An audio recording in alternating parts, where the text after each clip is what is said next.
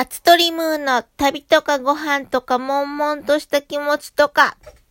えっと、久々に一人喋りをやりたいと思います。結構今もう酔っちゃってるんですけれども、えーと、今回はですね、皆さん、えっと、うかたまという雑誌をご存知でしょうか？えっと、農文教さんというところから出ている、春、夏、秋、冬の年4回出る雑誌で、まあ、機関誌と呼ばれてるんですけれども、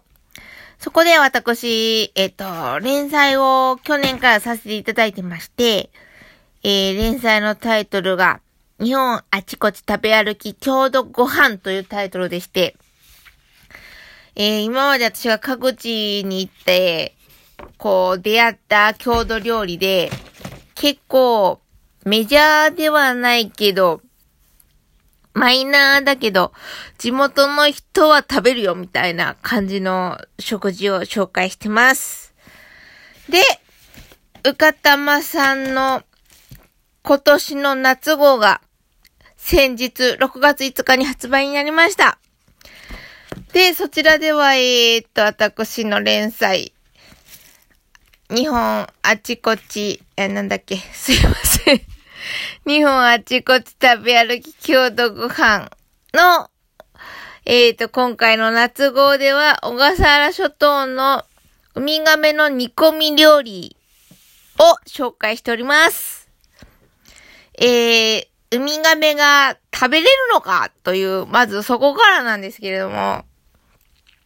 えー、なんだろう。小笠原と沖縄と、噂では高知と、小笠原は青、青ウミガメなんですけど、高知は赤ウミガメを食べるぞ、みたいなことを聞いたことがあるんですけど、なんか調べると沖縄と小笠原だけは出てくるんですけど、ちょっと高知の人、情報募集中です。そんな感じでしてね、えー、っと、今回のウミガメ料理ということで、小笠原では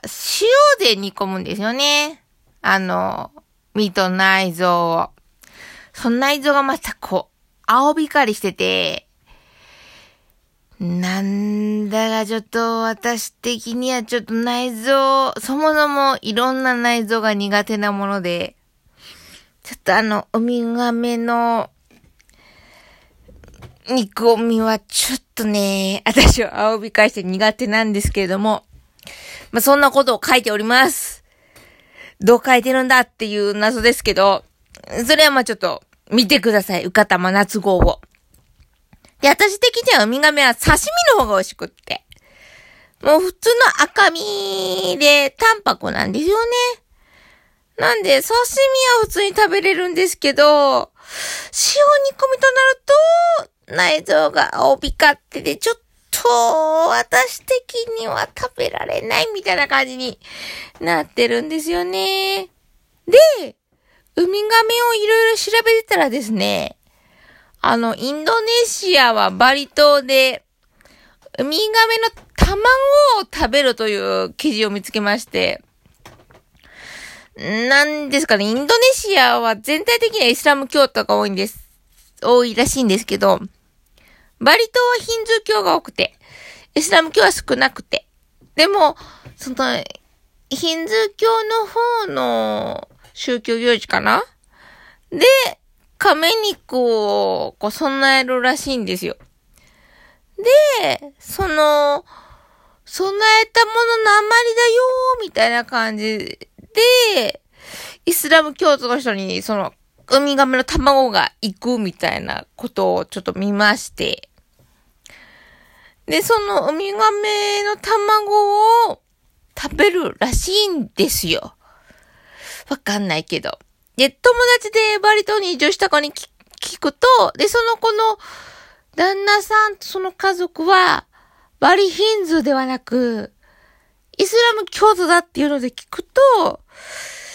でも昔はバリでも亀の肉売ってたけど、串焼きみたいな感じで。でも今は食べないな、みたいなことを聞いて。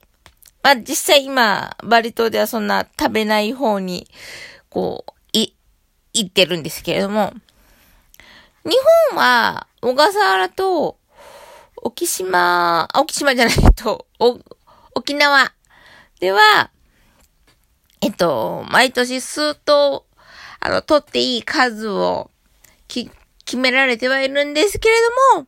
取っていいよ、みたいな感じになってるんですよね。で、やっぱ絶海のことって、タンパク質取るのが大変で、そのウミガメやっぱタンパク質の一つになっちゃうんですよね。で、どうやって取るのかなと思って聞いてたら、小笠原の漁師さんというか、海に詳しいおっちゃんに聞いたんですけど、そう、ウミガメ取るときに、交尾蝶を狙うといいらしくって。交尾蝶、えっと、オスガメがメスガメの上に乗ってて、メスガメを刺すと、オスガメは未練がましくメスガメにひっついたまんま引き取れるっていうらしいんですよ。で、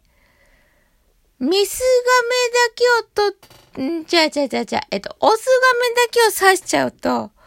メスガメは、オスガメどうでもいいので、自分だけ逃げちゃうみたいな。だから漁師さん的にはオスしか手に入らないみたいなことをおっしゃってて、いやー、ウミガメの世界も世知辛いなーと思ってたんです。で、ウミガメも、世知辛いんですけど、まあ、理にかなってると言ったら理にかなってるんですけど、ね。メスはやっぱ、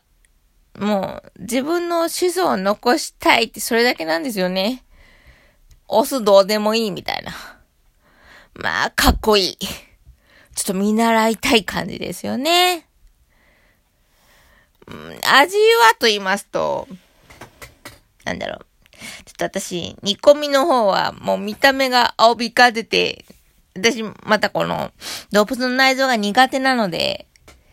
ちょっと食べれなくてですね、隣の人にあげちゃった状態なので、味がよくわからないんですけれども、刺身の方は、まあ、淡白な感じで、普通に食べれるんですけど、半冷凍状態で出てくるので、それは臭みもなく、普通に美味しくいただけるんですけれども。煮込みはね、ちょっとまだ私、ちゃんと丁寧に食べたことはなくて申し訳ないんですけれども。はい。まあ、そんなことを、うかたま夏号、ただいま本屋さんに行くと置いてあるうた、うかたま夏号に書いておりますので、よかったら見てください。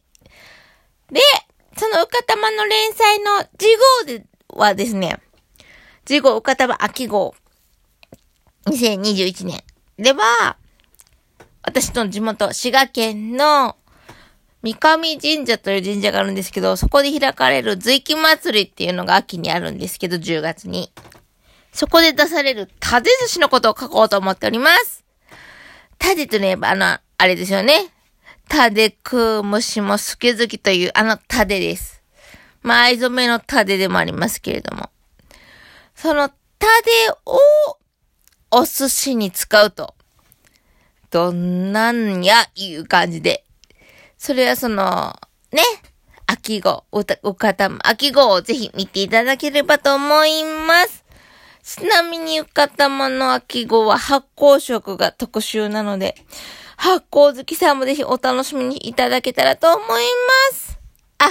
その前に、あの、今発売中の夏号の特集の一つが、毒ダミなんですけど。私最近もう道歩いてた毒ダミが気になって気になって仕方ないんですけれども、その毒ダミのレシピがいろいろ載っております。私何個か試したんですけど、あの、ラオス料理。ラオスとかタイの北部の料理の、魚のラープ。あれで、あの、毒ダミを使うのはとても美味しかったです。あとはというとちょっと、まだちょっと調整中ですね。私的に。というわけで、えっ、ー、と、また、うかたまを皆さんぜひぜひ見てください。自給自足の生活がお好きな人は、多分こう、ピンと来ちゃうようなことがいっぱい書いてありますので、はい。ぜひぜひよろしくお願いいたしまーす。はい。では、久々の単独トーク以上で終わりたいと思います。では、次回は、えっ、と、白川ゆきさんという、高尾のトゥーマイというカフェがあるんですけど、そこのオーナーさんで、まあ、本、あの、肩書き的には、オルタナティブクリエイターっておっしゃってるんですけれども、そのゆきさんのトークを4回に分けてお伝えしていきたいと思っております。どうぞよろしくお願いいたします。はい。では、お相手は、マス、イラストエッセイストのマストリムーでした。ではでは、